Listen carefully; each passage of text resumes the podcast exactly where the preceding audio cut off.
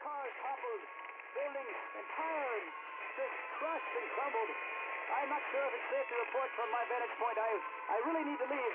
So the fences inform me that the surrounding areas are, are in ruin. I, I see some people running now. In the opinion of this reporter, if this nation, or in fact the world, ever needed heroes, that time is now. That time is now.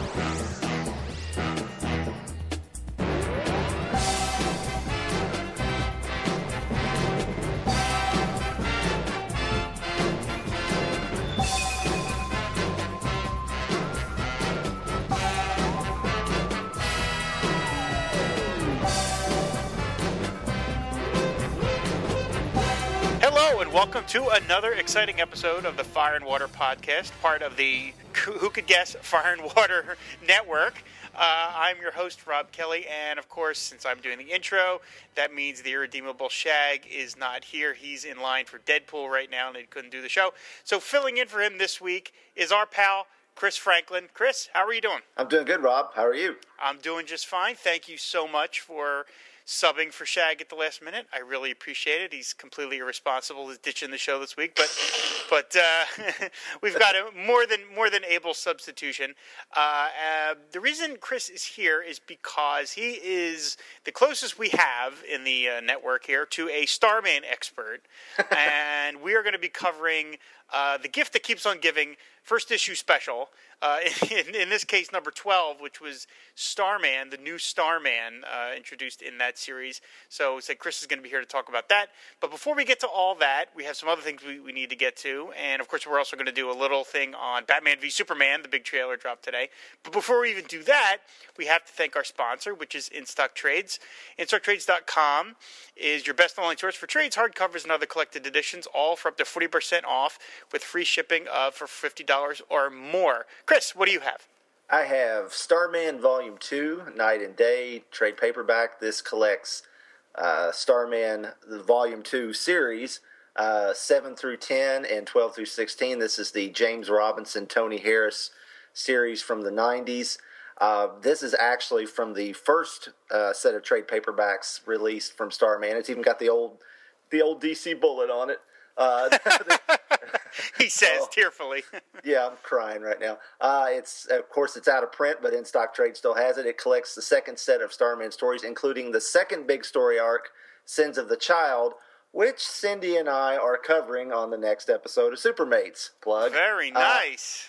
The uh, Starman that we're covering in this first issue special, Michael Thomas, and I will discuss how you pronounce his name later. Okay. Uh, but that's the uh, the Americanized version of his name.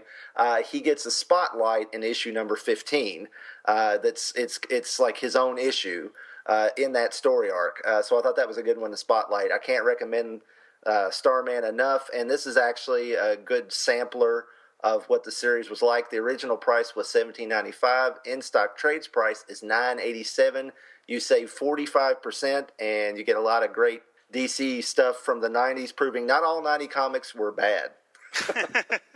That's a good thing to remember. Uh, excellent. That sounds fantastic. Uh, my choice is the Golden Age Starman Archives, Volume 2, which collects the Golden Age Starman adventures from Adventure Comics numbers 77 through 102. The writers are Gardner Fox, Alfred Bester, Don Cameron, Joe Samachson, and others. Artists Jack Burnley, Mort Meskin, George Roussos, Emil Gershwin, Sam Citron, and others. The cover is by Jack Burnley, and man, this cover is beautiful. It just got a shot of Starman punching a star in the face. All these stars and moons have these uh, anthropomorphic faces, but the artwork is so simple. It looks like Alex Toth. I mean, it's Yeah. just it is gore. I was really struck by how beautiful this cover is, and I I'm not that familiar with Jack Burnley's work, but man, I want to read these stories if they all look this pretty because this thing is just simply gorgeous. Uh, the archive editions, of course, are these beautiful hardcover collected books. The normal price is fifty nine ninety nine. In stock trades price is thirty two ninety nine. That is forty five percent off. That looks uh, that looks like a really great collection, and thirty three bucks is a really good price for you know so these really the, the the archive editions, which were really really handsome books.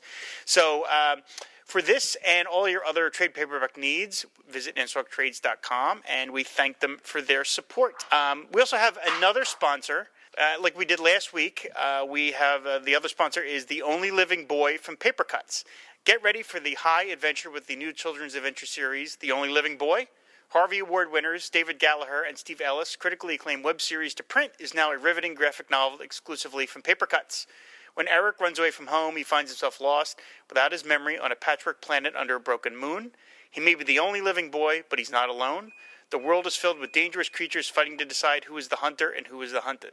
He'll need help from mermaid warrior Morgan and Thea, an insect princess, to escape the foes pitted against them by the dreaded Lord of Balakar and the fiendish Dr. Once.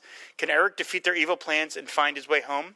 Mental Floss calls the only living boy in all ages adventure book inspired by pulp serials, Saturday morning cartoons, Jack Kirby, and even the music of Paul Simon. The Only Living Boy Volume 1, Prisoner of the Patchwork Planet, is on sale at bookstores everywhere March 8th. Learn more at olbcomic.com. So, Chris, uh, before we get into Starman, big news dropped today in the world of superhero movies. The third and quote unquote final trailer to Batman v Superman. So, Yes. uh, what are your thoughts on this? Well, you know, every I have to say, every trailer that they released is slowly breaking me down. it's slowly making, it's slowly pulling the geek out of me. Saying, "You want to see this? Yeah, you do. Look, look how good Batman looks. His cape's moving around while he's beating the crap out of these guys. You know, it's like this is Batman. He's in the comic book costume. It's closest we've ever got. You know, he's acting very Batman-like. You know, so I, I, I mean, it's getting, it's getting me. I'm, I've been very guarded about this because I've went, you know, I've said before, I don't. I, I, like Man of Steel. I have issues with some of it. I don't hate it like some people do. I have issues with the tone of it more than anything. Um, you know, and I really don't want more of the same just over and over and over again. Um, I'm getting more of a fun feeling from this each time I see a different trailer. I'm hoping, you know, despite the antagonism, obviously, between the characters, that there are some light, fun moments. Alfred's got some good quippy lines. Jeremy Irons seems to be making a great Alfred, which it's Jeremy Irons, so he's you know more than likely going to be a great Alfred. But he's got that dry humor. Um, you know, uh, like the the Batman scenes alone just won me over because it's like okay, they're doing. You know, it it just looks like it literally looks like a Batman comic come to life. You know, and uh, that part there got me. And it, this it's interesting. This trailer seems to be more from Batman's perspective. The last one kind of was more Superman's perspective and made Batman look like a nut job. uh, which you know, I kind of honestly want Batman to be in the wrong in this one because I'm kind of like Mark Waid. I don't want Superman to really ever be wrong. He can be he can be slightly misguided momentarily, but he course corrects quickly. You know, because he's because he's Superman. He's supposed to get this stuff figured out. Uh, Batman, you know, by his nature of the modern comics, is is often you know it often misjudges things and and he's character he's got character flaws out the wazoo. You know, so uh, I can accept him being wrong more than Superman. Uh, but this time it looked like you know it made Batman not look quite as nuts as we from the last trailer.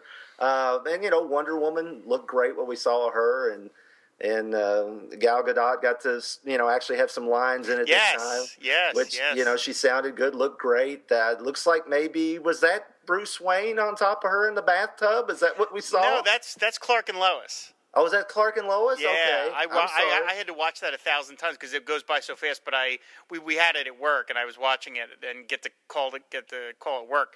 Uh, but yeah, that's that's Clark and Lois in the tub there. Okay, I thought for a minute. See, I, I looked, I watched it a few times, but I guess I didn't blow it up enough to examine it. Hmm. Uh, but I, I guess um, it, her hair looked dark; it just didn't look like Amy Adams. But um, I thought for a minute they were getting okay. They're going Justice League uh, Unlimited with this, and we're getting Batman, Batman, Wonder Woman romance.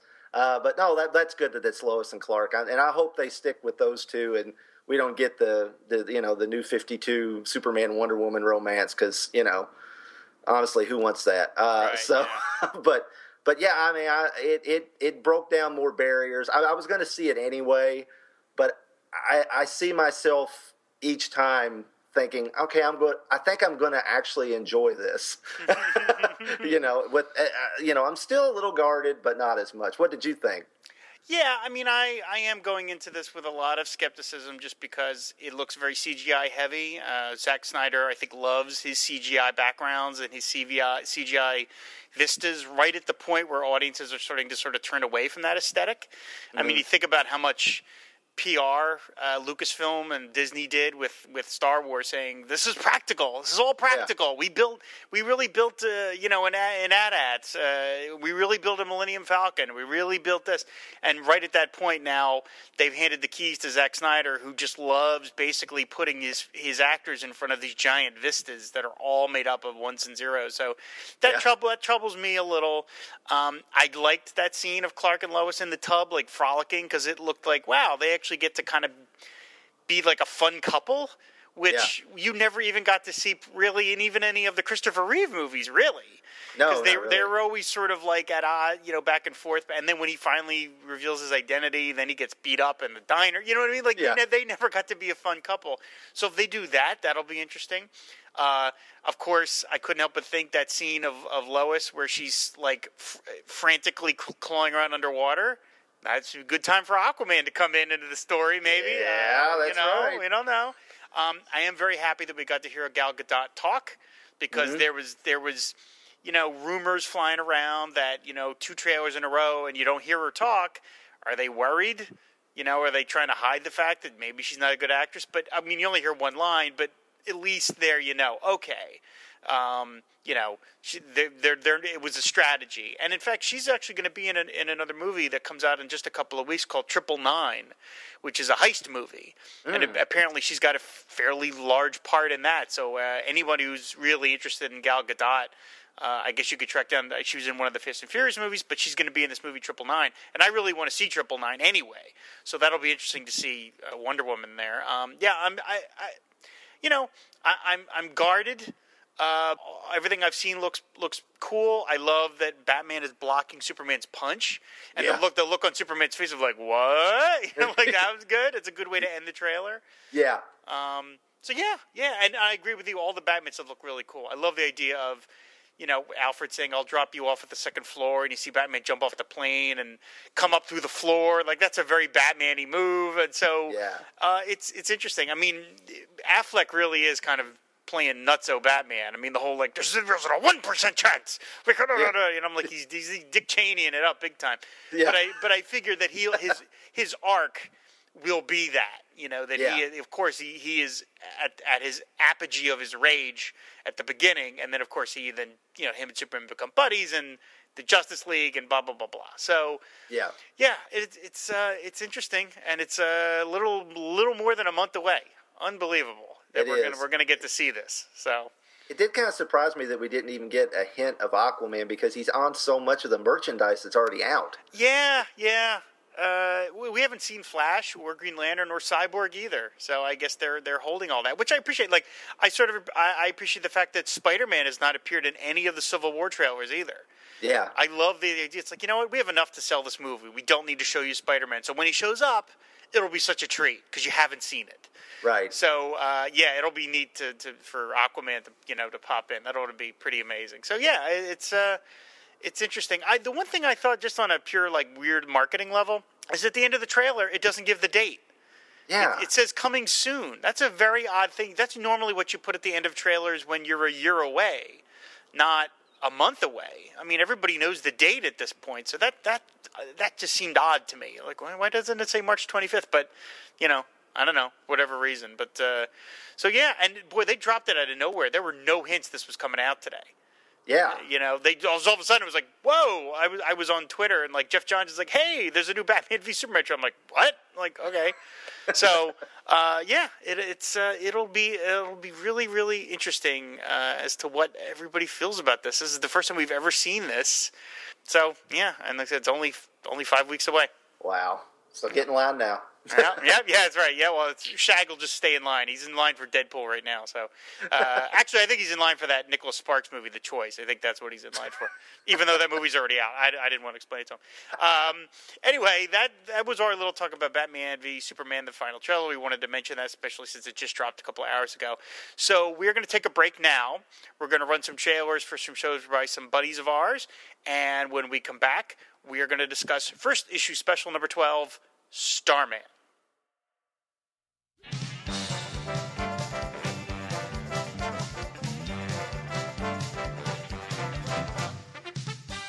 Movies, TV, comics, music. Pop Culture Affidavit has it all. It's everything random in the world of popular culture, and it's all covered by me, Tom Panarese. New episodes drop monthly at twotruefreaks.com, and be sure to check out blog posts about random pop culture topics at popcultureaffidavit.com. Pop Culture Affidavit, the sworn testimony of a dork.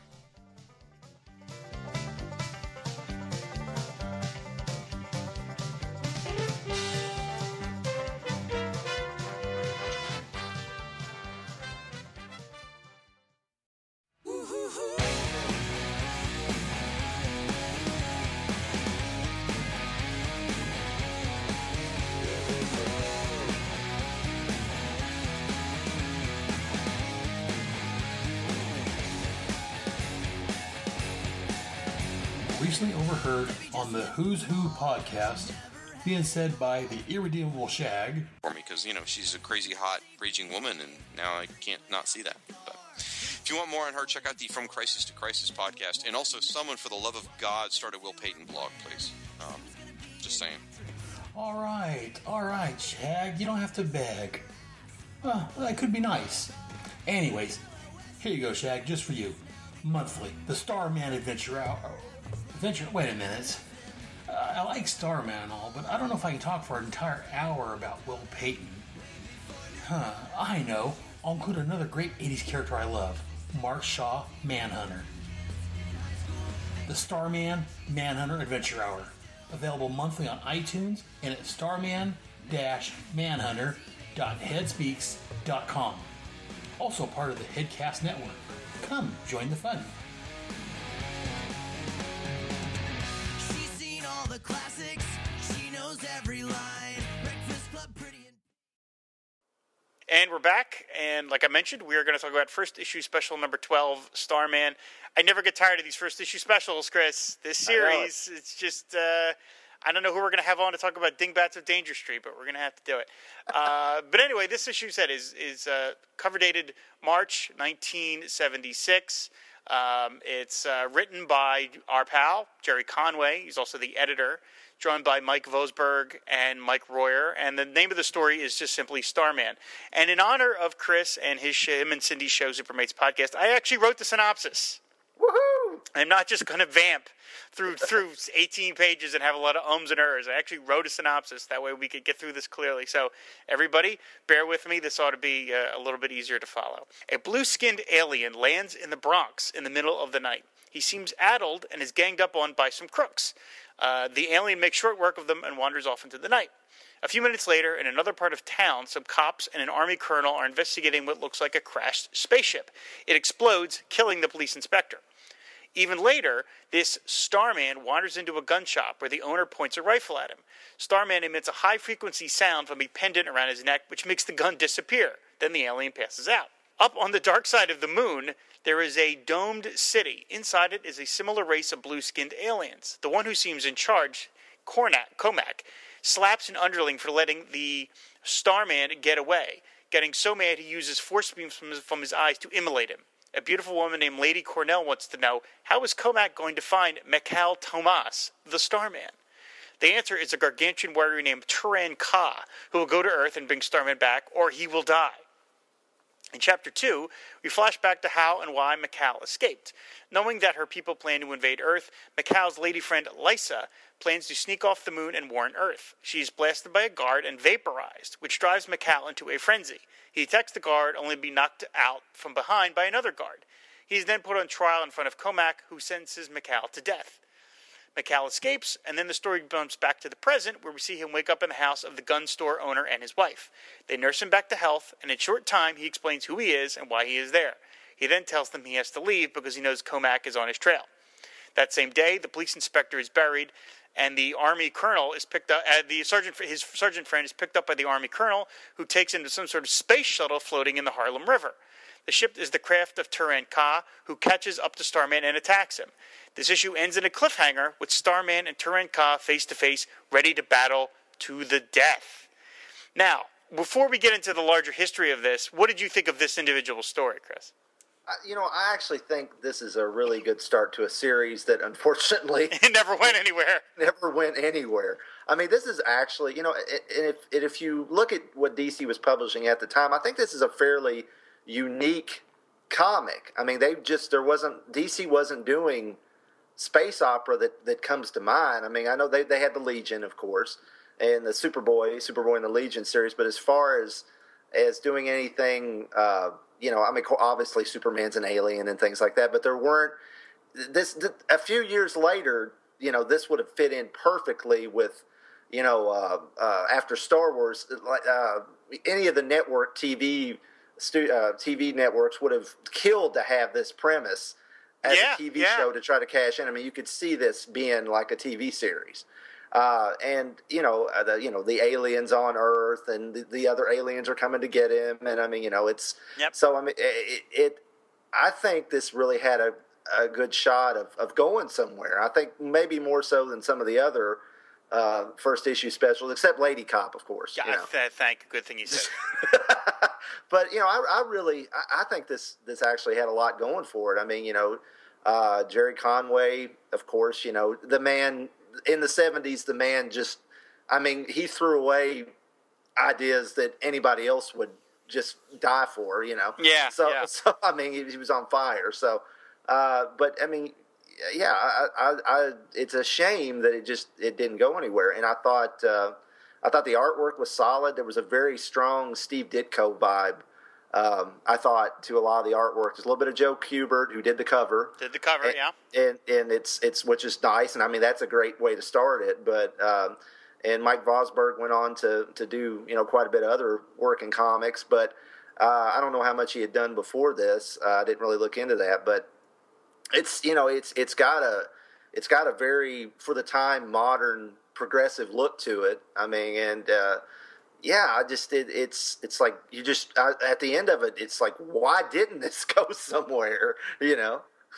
Yeah, it's kind of uh, it's interesting how much, uh, and they talk about this in the editorial page that Conway wrote about that they were so confident that the maybe not confident, but they just this this was built into the idea of first issue special that they really thought all these concepts were going to spring off into their own series.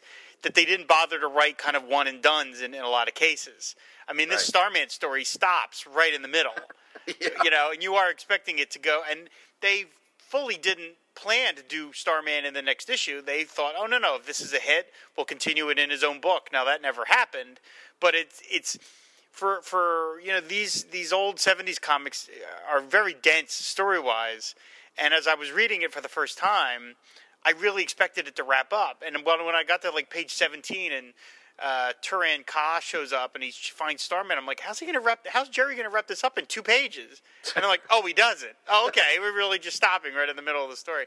Yeah, I agree with you. I think it's a nice looking book. Um, Vosburg and Royer do a nice job. Visually, they're borrowing a ton from John Carter of Mars. I mean, all Yeah. the all the costumes are right out of John Carter. I mean, uh, you know, I mean, and that's that's fine. I mean, it's it, I mean, they're not from Mars; they're on the moon, um, which is kind of amazing that no one's ever discovered this domed city and all the other adventures that Justice League has had on the moon, Yeah. Superman's had on the moon. There's this Yeah. there's this domed city full of a warlike race just on the moon, which compared to the in, you know comparative terms of the DC universe is like your backyard. Right. You know, I mean, you know, so but nobody's noticed that. But um, yeah, it's fun. I mean, Conway throws in a lot of detail, sort of earthy, gritty detail. I mean, the fir- my favorite panel is when Starman first arrives in the Bronx, and he's feeling you know weakened from the flight, and one of the toughs says, uh, he says, "Hey Ernie, did you see that? No, I don't believe it. That guy must be one of them astronauticals, them spacemen the government sent to the moon." Yeah, me, I've always had a grudge against those space fellas ever since I read in a newspaper how that space stuff cheated folks on welfare. Like, what? Like, what is going on? So they mug him for his money, and of course, Starman, you know, makes short work of them. But I just love all that, you know, weird little details that the that Gerry throws in, and he was good at that stuff because a lot of these guys lived in New York at the time. And although I think Gerry might have been California by this point, but um, yeah, it's a really fun story. I mean, it's it's a nice concept. It's got a bunch of fun things. The gun store owner is, you know, at first you think kind of maybe typical, uh, not to be, you know, but like he's sort of like, uh, you know, like a lunkhead. But then you see that he's actually very kind because he takes Starman back to his house and they nurse him back to health. So there's lots of little, little neat little things in here that are that are interesting, and I kind of like the relationship that. um the uh, the what's the lady Cormel has. She's Mm-hmm. she's part of this ruling class and seems to be, you know, maybe just as bad as Comac, but the way she seems to taunt Comac a little. Mm-hmm. The way she's like, so tell us, what are your plans for the traitor, Mikhail Tomas? Like she seems to be kind of poking at him a little, and that feels like that was Gerry laying in some story groundwork that maybe you know she was maybe in love with Starman. She certainly uh, let's get it. You know, Shag's not here, so let's say she's hot. Oh, yeah. Uh, you know, so I feel like they were they were hinting at that a little. Like, there was a lot of story threads that Gerry could have obviously picked up and he had planned to. So yeah, it's a fun concept, and it, to me, it's kind of like another winner for the first issue special. Like the, these first issue specials were supposed to just give you something that could be taken and run with, and and they do that. Lady Cop, of course, uh, Doctor Fate, yes, and and this one too. You know, Yeah. it really does work. Yeah, you know, it's it's interesting if maybe if they had tried to do what they had done in years uh, previous with Showcase and Brave and the Bold when they were tryout books and gave them two or at least two or three issues, Uh, it might have went over better. But I know in the '70s it was just like there was, it was just this race to see who could pump out as as many comics as they could to Marvel and DC to beat each other off the rack. Yep. You know, I mean, you Yep. just read that over and over. That's what they were doing. That's why we're putting out so many reprint titles. I mean, they were just, Yep. you know, they were just stapling things together and throwing them out the door, basically. I mean, what it amounts to. Uh, but it's it's just a shame, you know, because if they had if they had two or three issues uh, to, to to fill this out, then you could have, you know, you could have got more of an idea where he was going with it. And I do think, uh, you know, obviously the O'Connell, the the cop, who, by the way, what this guy's got red hair with a white stripe in his hair. Yeah. strip. It's it's like I thought, is that Jim Corrigan or is it Jason Blood? What is it with DC characters with red hair and white stripes through? How how often do you see that? Really? Okay. I don't, but anyway, but uh, you know, I, uh, but you know, you you know, that's going to go somewhere. I did think it was interesting that that uh, you know they they showed armed guards around it, but you've got this spaceship sitting in the harbor in uh, in New York in broad daylight, and uh, it's like, hmm, that's that's some real good security there, guys. Yeah. Uh, but but uh, you know, other than that, I mean, the art. I, I you know, I, I think Vosburg. He, he- didn't he go on to do the uh, the Starfire series not too long after Yes, this? he did. Yeah, he did. Yeah, so he, he knew how to draw the ladies, Mm-hmm. uh, and he definitely did. And you get um, uh, McCall's um, uh, lady Liza. Man, when she's killed, uh, she's like shot, and then the next panel there's just like a pile of ash. Yeah, yeah. it's, it's like wow, that's that was pretty uh, brutal for for um, you know code approved comic back then. But the uh, Uncle Owen and Aunt Beru special. It's Yeah. Imola just yeah. Im- immolation yeah Yep. yeah it's it's kind of interesting because a few back in your uh, your your uh, your angry uh, welfare uh, people that, uh, that that that attack the astronautical. Uh, he says, "I'm gonna," you know, the one guy's like, "I'm gonna stab him." And you see him coming at him with a knife, but you never see him like put it in him. And then a few panels later, he's got the knife sticking out of him. It's all I, I, I kind of like s- suspected that the comics code like whited out the guy's arm with the knife going in, or so. I don't know. It just it just seemed weird that you don't see it, and then later they make a big deal out of him. He pulls it out of his side and just walks away because it didn't even really hurt him. But it's interesting. It didn't even occur to me. But yeah, now that you say it, yeah, you all of a sudden it's just stuck in his back. Yeah. yeah, it's it's you know that you know, but but overall, I mean, it's you know there, there was some really uh, you know fun fun interesting stuff. I thought the I did like the uh, the the the guy the Franklin Clay that owned the store and and his wife. I mean, that was you know it made you wonder were they going to be in the series later or was this their only part and and why would you you know who makes bean soup for breakfast? I, I they bring him food and it's let him eat his breakfast and it's later they say it's bean soup. I'm like, oh, okay, that's breakfast. Okay. But- Well, you don't but- know what that moon physiology that he's got going on. What- Well, that's what- true, yeah. Yeah. Y- you know, and and uh, you know, there's some interesting things going on with Comac because it seems like in the artwork, like he's got one side of his face that's darker than the other. It's almost like a Calypso uh, type thing going yes, on. that's right. Yeah. And I, and I wondered, is does that mean something? Are they slightly different? Uh, you know, they're from the same race, but maybe they're like like the you know Frank Gorshin on Star Trek, or I don't. I, don't, I am black on the right side. He is. right, exactly. I thought maybe that was, you know, something, but and there's little things stuck in there, like one of the alien words he says is "Klaatu," you know. I'm like, Yeah. oh, somebody's been watching the day the Earth stood still, Yeah, yeah. which of course shows up in Star Wars and in Evil Dead, Evil and, Dead, know, right, yeah. Army of Darkness, and yeah. So uh, yeah, I mean, uh, you know, I think uh, it, the, the the the visual, the look is definitely a lot very John Carter. It had that it had that going on. There was uh, you know some of the some of the designs. I, you know, as far as the Starman quote unquote costume, uh, I don't know if that was the best part of it. I think the blue skin and the red hair kind of did more for the visual than the the actual kind of white and magenta costume he's got going on. But uh, I love his mutton chops. yeah, that's and it, you got the medallion going on, very seventies, you know, uh, which uh, you know it's a, it's a sonic uh, crystal or sonic amulet they call it in this, which it seems to in this story, uh, you know, everything's sound waves. It disintegrates things with sound waves, and in later appearances, they kind of forego that and it just shoots energy blasts. You know, tip, right. typ- typical comic book uh, energy blast. So yeah, but it's uh, yeah, it was just a and I, I, the uh, the the text piece uh, that Conway writes is interesting in it too because it it brings up some things that later writers picked up on that you know uh, is his planet the same planet as Shadow Lass from the Legion because she's got blue skin.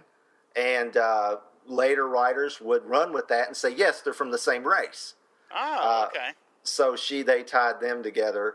And uh and you know i don't know my legion lore is not i'm not a legion of i'm not a super blogger of legion No, of super bloggers. yeah. uh, i'm not a member but i i, I do know some stuff and uh, so I, I was aware of that but yeah so it made me wonder if uh, they never i don't think they ever say the name of the planet in this story in this story i don't think in this issue uh, so it made me wonder if they weren't going to try to you know, down the road, did he did Conway have plans to have some kind of crossover with the Legion, or you know, because Karate Kid was running around in the past in the modern times that I think are right around this time.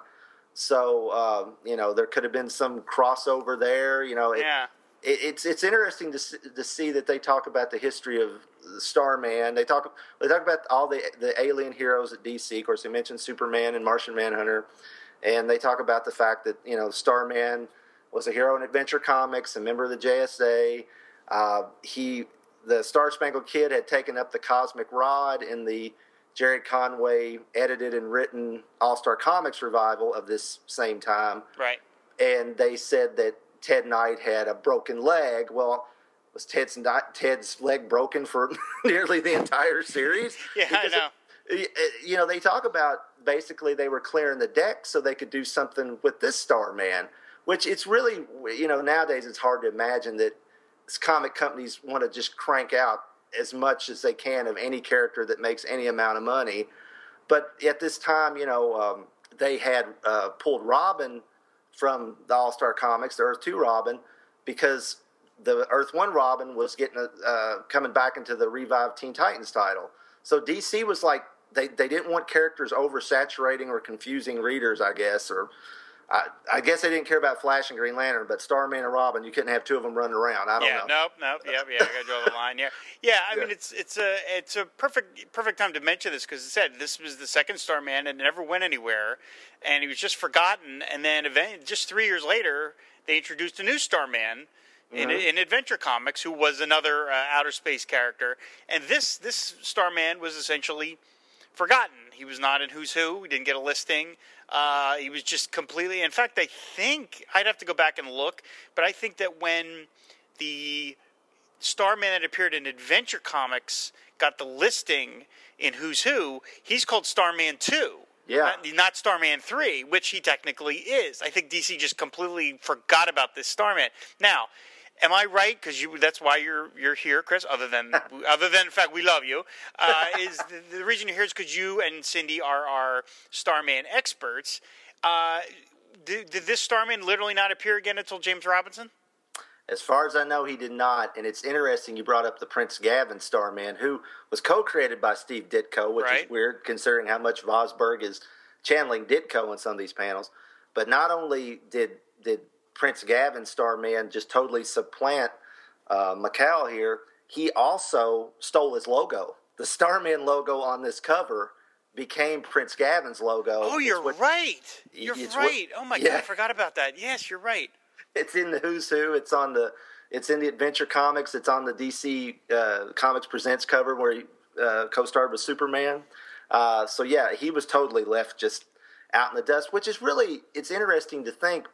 You know, Gerry Conway was very prolific at DC Comics.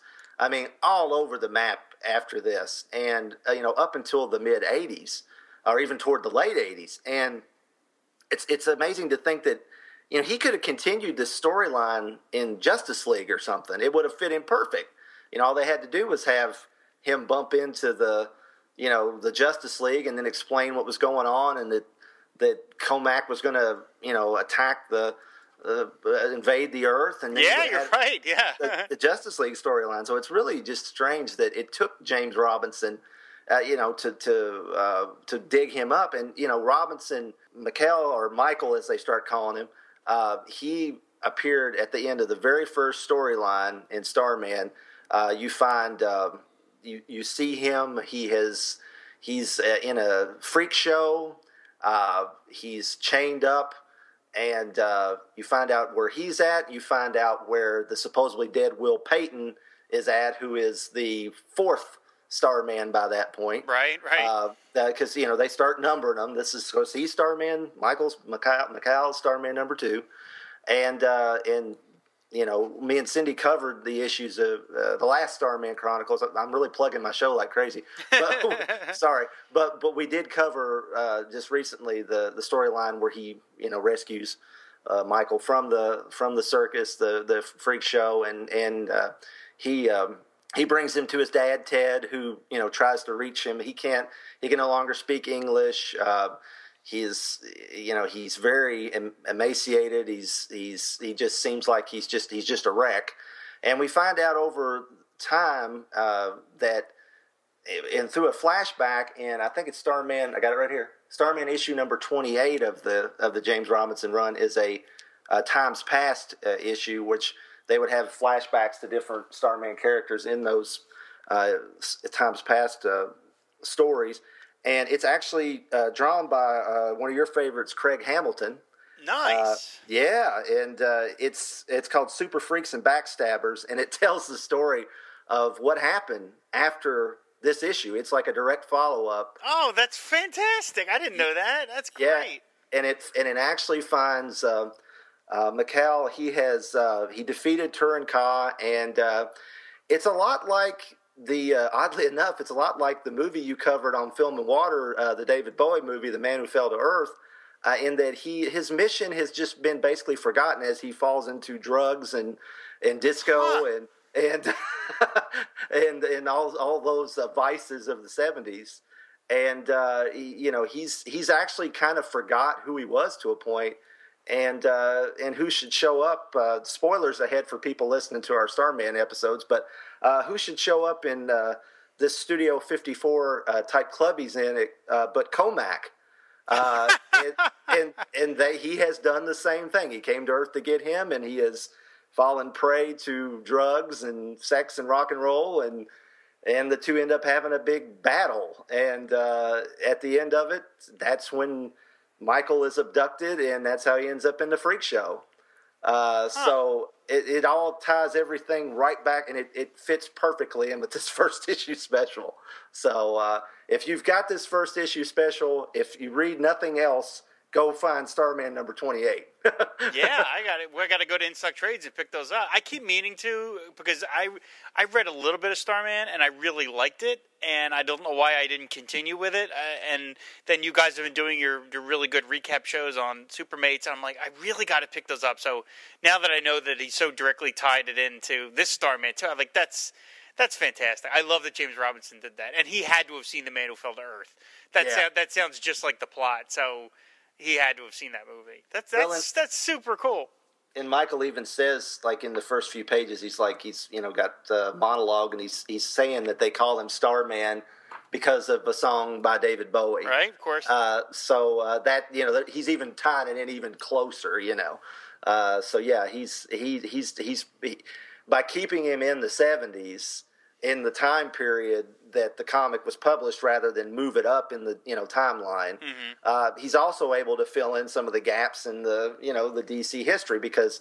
Uh, he he talks about how he met Alan Scott and he met the Martian Manhunter. So these characters who were active but not you know I guess Martian Manhunter was covertly acting you know in the in the post crisis DC universe from the 50s up through the whenever they finally first appeared in the 80s or whatever you know. So as the sliding timeline moved on right, you know. right. so yeah so he was able to kind of fill in some of those gaps too. But yeah it's uh it's a lot of it's a lot of fun. And and Macau Michael became a more important character um, in the series. Um, Jack goes into space at one point looking for Will Payton and Michael comes with him and uh, it's basically th- their adventures in space and they meet all sorts of the you know DC cosmic characters they run into some of the Omega men there you oh go wow, wow. they run into some former Green Lanterns. Um, you know, Space Cabbie. They Did they really? Oh, I got to pick these up. Holy Yeah. jeez. Yeah, it's it's great. I mean, it it runs through a good chunk of the latter half of the series, and uh, you eventually find out more about um, you know his people, and and uh, and eventually, you know, even after Robinson ended the Starman series, he left comics for a bit. When he came back, he uh, he put uh, Mi- the Michael character into uh, his uh, Justice League when he took it over, and the Cry for Oh, Justice. that's that. right. That's Yeah. right. I forgot about that. So he was, I think, right before the New Fifty Two. As far as I know, I, I didn't really follow that Justice League series because you know there's and I, I'm not the first person to say that. There's James Robinson up through Starman, and then when he came back, there's the other James Robinson Mm, who like you know blows off Roy Harper's arm and puts Oh, him back right, on yeah, threads yeah, and all that. yeah. Yeah, you know, it's like nah. It's, so yeah, I didn't I didn't really follow it, but yeah, so he uh, they did some interesting things with him. They they had him, you know, explore his, uh, you know, he he he ends up at one point he has a boyfriend in the the the James Robinson Starman series, and and that actually the his boyfriend is. Uh, actually killed, and that's what leads him into seeking vengeance and joining the Justice League. And so it's they did some interesting things with the character from here. Very cool. That sounds. Thr- I said I, I'm as soon as we get off here, I got to just go order those because I've been, been putting it off and putting it off, and they sound really, really cool. I love, you know, I the, the bits and stuff that I read was terrific. So yeah, I got to get on that. And I said I love the episode you guys have been doing. So that's that's fantastic. I'm glad that they pick it up and ran with this. Somebody needs to do that with Lady Cop. Yes. I know that Gail Simone used Lady Cop, but I mean like a full-on Lady Cop series. But I'm not going to go to that hobby horse again. We already know about Lady Cop. Everybody knows how awesome Lady Cop is. She should have been worked into Gotham Central when they had it. You know. I Ah, mean, yes, I agree. I agree wholeheartedly. So, uh, if Frank Miller had just made her the Sarah Essen character, uh, year one, that would have been really. Oh my god, that blow my mind, now, Chris. That's fantastic. uh, so no, yeah, this is you know uh, for another winner for first issue special. I know we're going to get to one eventually that isn't very good, but we're not we're not there yet. We're we're batting this series is batting a thousand. So.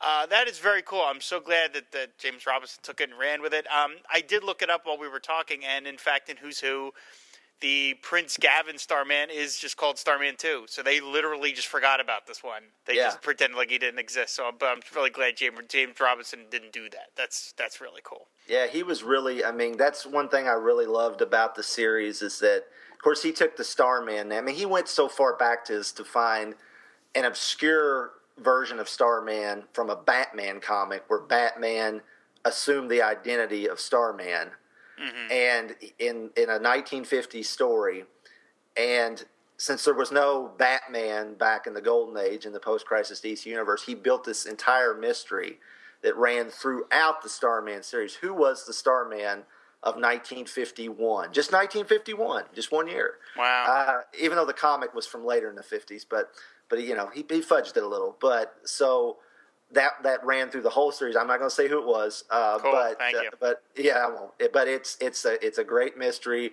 He tied in so many, you know, and, and I mean, yeah, there's some of that stuff where not everybody has to be related to everybody, and not everybody has to know everybody, but Right. he did it in such a way that you know it just oh I know that guy. If you ever flip through Who's Who, which of course we have, We all uh, have, yeah, yeah. we all have, and, and thanks to you guys, people who have it now have. Uh, you know, you just oh I know who that is. I know who that is, and it's kind of interesting because um, the name Liza or Lissa or whatever name his girlfriend that gets killed. It's like that name sounds familiar. Was that Shadowlass's name? No, it's like that's not right. And I looked it up, and uh, she was one of the Sinestro Corps, the same name and the same race, not the same person. Wow. But she's got the blue skin, the dark hair, and somebody, Geoff Johns or somebody, I guess it was Johns, carried that on when they, you know, started up the Sinestro Corps. So that who would have thought this throwaway, the throwaway comic that nobody touched for, you know, 20 years, eventually ended up, you know, having quite a bit of influence throughout the DC universe on the fringe, you know, but Amazing. it's still it's still there. So Very cool. Very, very cool. I love it. I love it. So, uh, so yeah, that's pretty much going to do it for our, our look at first issue special Starman. Uh, as anybody can hear listening to this, go pick up the James Robinson Starmans if you haven't already. And I'm going to follow my own advice and go do that myself because it's just, I really can't wait. Plus, I just want to, I think I'll be able to even enjoy the episodes that you guys do even more knowing I've read the stories. I've been enjoying them, but it's, when I actually read the books, it'll be so much better. So I'm going to go do that. So, uh, I guess, is there anything else we want to talk about before we sign off? I think we covered it all. I think, I think we covered it. We give 45 minutes of one book. That's uh, very good for for first issue special for Pete's sakes. Not again, not that it doesn't deserve it. Not that it doesn't deserve it. So I guess next will be you know Dingbats of Danger Street or the Green Team or something like that. So Was it one? There's like a version. There's an uh, the Outsiders or something. there's a not. oh man, is that a weird ass book? It's not Batman. It's nothing to do with Batman Oh. Outsiders or even Alfred is the outsider. That, it's something. one is a weird. That's a real head scratcher. That one. Wow. I've never Yeah. seen any of that one. Is that is are are they like super deformed or something yes, like that? It is. It that is a jaw dropper. we'll, we'll have to cover that one too. That is that is out there. That is really out there. But that is for another episode of the Fire and Water podcast. At least until we start first issue special podcast, which you know. Now that we have a whole network, maybe we'll do that. Uh, Why not? why not? Yeah. Um, speaking of which, we should mention that uh, we are now part of the network. We have the whole Fire and Water Podcast Network going. That's the website, which is fireandwaterpodcast.com. No blogspot, just dot .com. And there you'll see all the shows. We have our own Facebook feed, uh, Facebook page over on there. We have our own Twitter feed now, which is um, at FW Podcasts, plural. So yeah, we can. If you want to comment, go to the website, go to fireandwaterpodcast.com, and let us know what you think, and we'll, talk about this on a later episode. Uh, everybody knows this, but we'll do it anyway. Chris, where can people find you on the interwebs? Well, I'll tell you what. Just find find me right at the Fire and Water Network. that's where I'm at. There you go. Perfect. Perfect.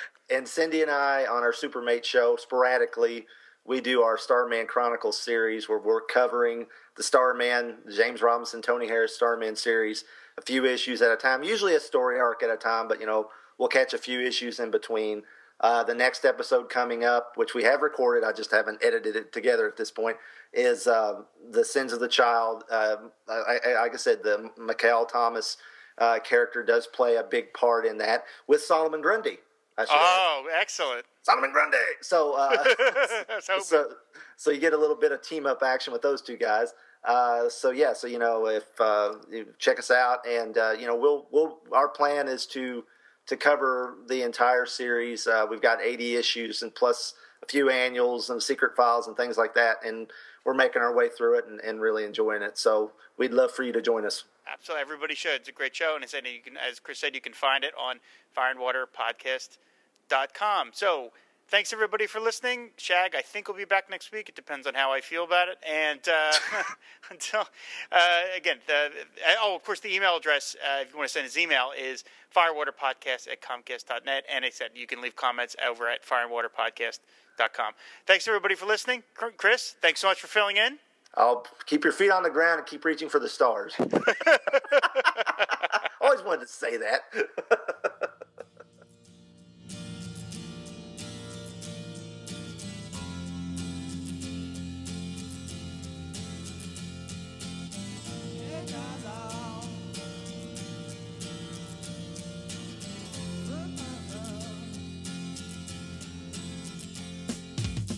Didn't know what time it